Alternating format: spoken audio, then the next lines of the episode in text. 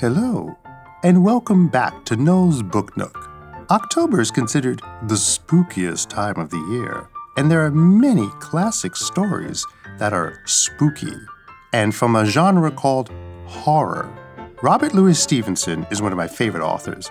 When I was growing up, one of my favorite books was his story of Treasure Island, of pirates and hidden treasure and adventure on the high seas. Well, Robert Louis Stevenson also wrote this book, a book about a man who wondered if someone could be completely good if all of the bad were taken away. He experimented with it, and, well, the results were not what he expected. The Strange Case of Dr. Jekyll and Mr. Hyde. Chapter 2 Search for Mr. Hyde. That evening, Mr. Utterson came home to his bachelor house in somber spirits and sat down to dinner without relish. It was his custom on a Sunday, when his meal was over, to sit close by the fire, a volume of some dry divinity on his reading desk, until the clock of the neighboring church rang out the hour of twelve, when he would go soberly and gratefully to bed. On this night, however, as soon as the cloth was taken away, he took up a candle and went into his business room. There, he opened his safe, took from the most private part of it a document endorsed on the envelope as Dr. Jekyll's will, and sat down with a clouded brow to study its contents. The will was holographed, for Mr. Utterson, though he took charge of it now that it was made, had refused to lend the least assistance in the making of it.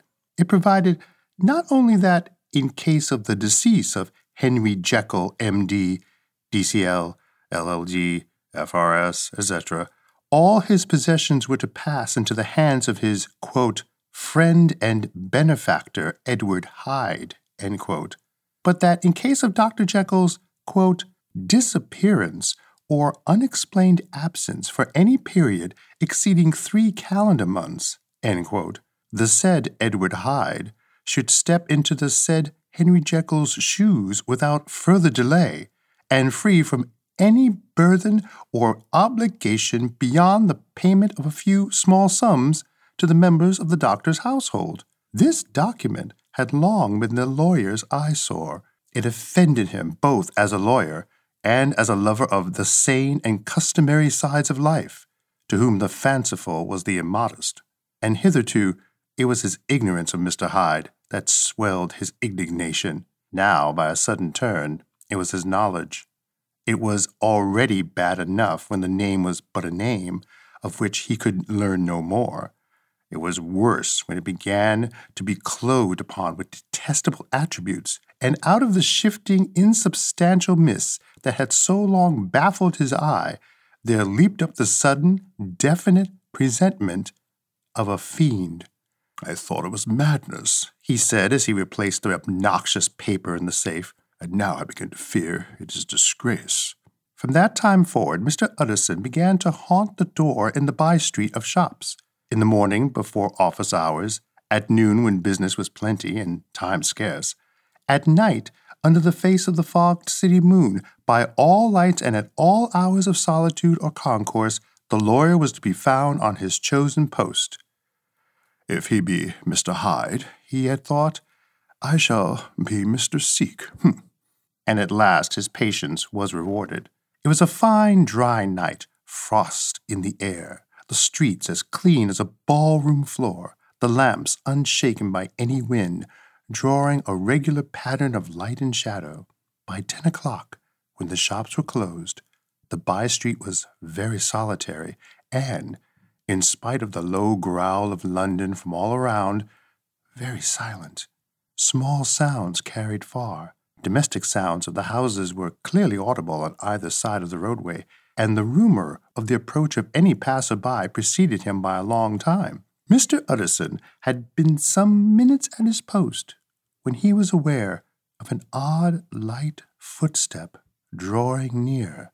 In the course of his nightly patrols, he had long grown accustomed to the quaint effect with which the footfalls of a single person, while he is still a great way off, suddenly sprang out distinct from the vast hum and clatter of the city. Yet his attention had never before been so sharply and decisively arrested, and it was with a strong, superstitious prevision of success that he withdrew into the entry of the court. The steps drew swiftly nearer and swelled out suddenly louder as they turned the end of the street.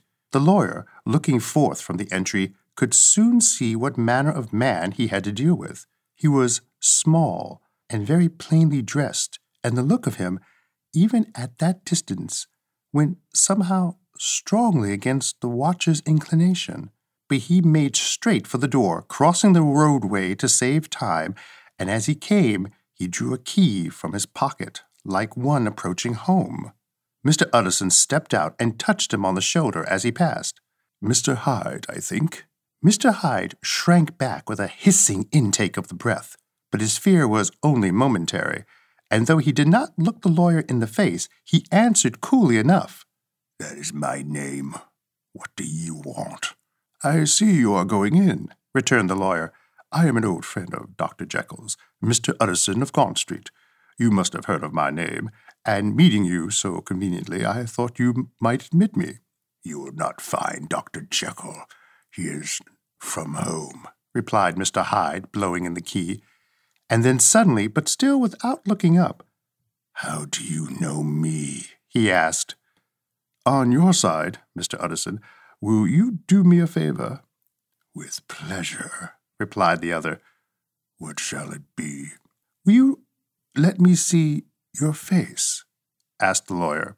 Mr. Hyde appeared to hesitate, and then, as if upon some sudden reflection, fronted about with an air of defiance, and the pair stared at each other pretty fixedly for a few seconds. Now I shall know you again, said Mr. Utterson. It may be useful. Yes, replied Mr. Hyde. It is as well as we have met. And apropos, you should have my address. And he gave a number of a street in Soho. Good God, thought Mr. Utterson. Can he too have been thinking of the will? But he kept his feelings to himself and only grunted in acknowledgment of the address. And now, said the other, how did you know me? By description, was the reply. Whose description? We have common friends, said Mr. Utterson. Common friends, echoed Mr. Hyde a little hoarsely. Who are they? Jekyll, for instance, said the lawyer. He never told you, cried Mr. Hyde with a flush of anger. I do not think you would have lied. Come, said Mr. Utterson, that is not fitting language. The other snarled aloud into a savage laugh, and the next moment, with extraordinary quickness, he had unlocked the door and disappeared into the house. The lawyer stood a while when Mr. Hyde had left him, the picture of disquietude. Then he began slowly to mount the street, pausing every step or two and putting his hand to his brow like a man in mental perplexity. The problem he was thus debating as he walked was one of a class that is rarely solved. Mr. Hyde was pale and dwarfish. He gave an impression of deformity without any nameable malformation. He had a displeasing smile. He had borne himself to the lawyer with a sort of murderous mixture of timidity and boldness, and he spoke with a husky, whispering, and somewhat broken voice. All these were points against him, but not all of these together could explain the hitherto unknown disgust, loathing, and fear with which Mr. Utterson regarded him. There must be something else, said the perplexed gentleman. There is something more. If I could find name for it. God bless me, the man seems hardly human. Something troglodytic, shall we say, or can it be the old story of Dr. Fell, or is it the mere radiance of a foul soul that thus transpires through and transfigures its clay continent? The last, I think. Ah, my poor old Harry Jekyll, if ever I read Satan's signature upon a face, it is on that of your new friend. And the lawyer set out homeward with a very heavy heart. Poor Harry Jekyll, he thought, my mind misgives me in his deep waters. He was wild when he was young, a long while ago to be sure, but in the law of God there is no statute of limitations. Aye, it must be that. The ghost of some old sin, the cancer of some concealed disgrace.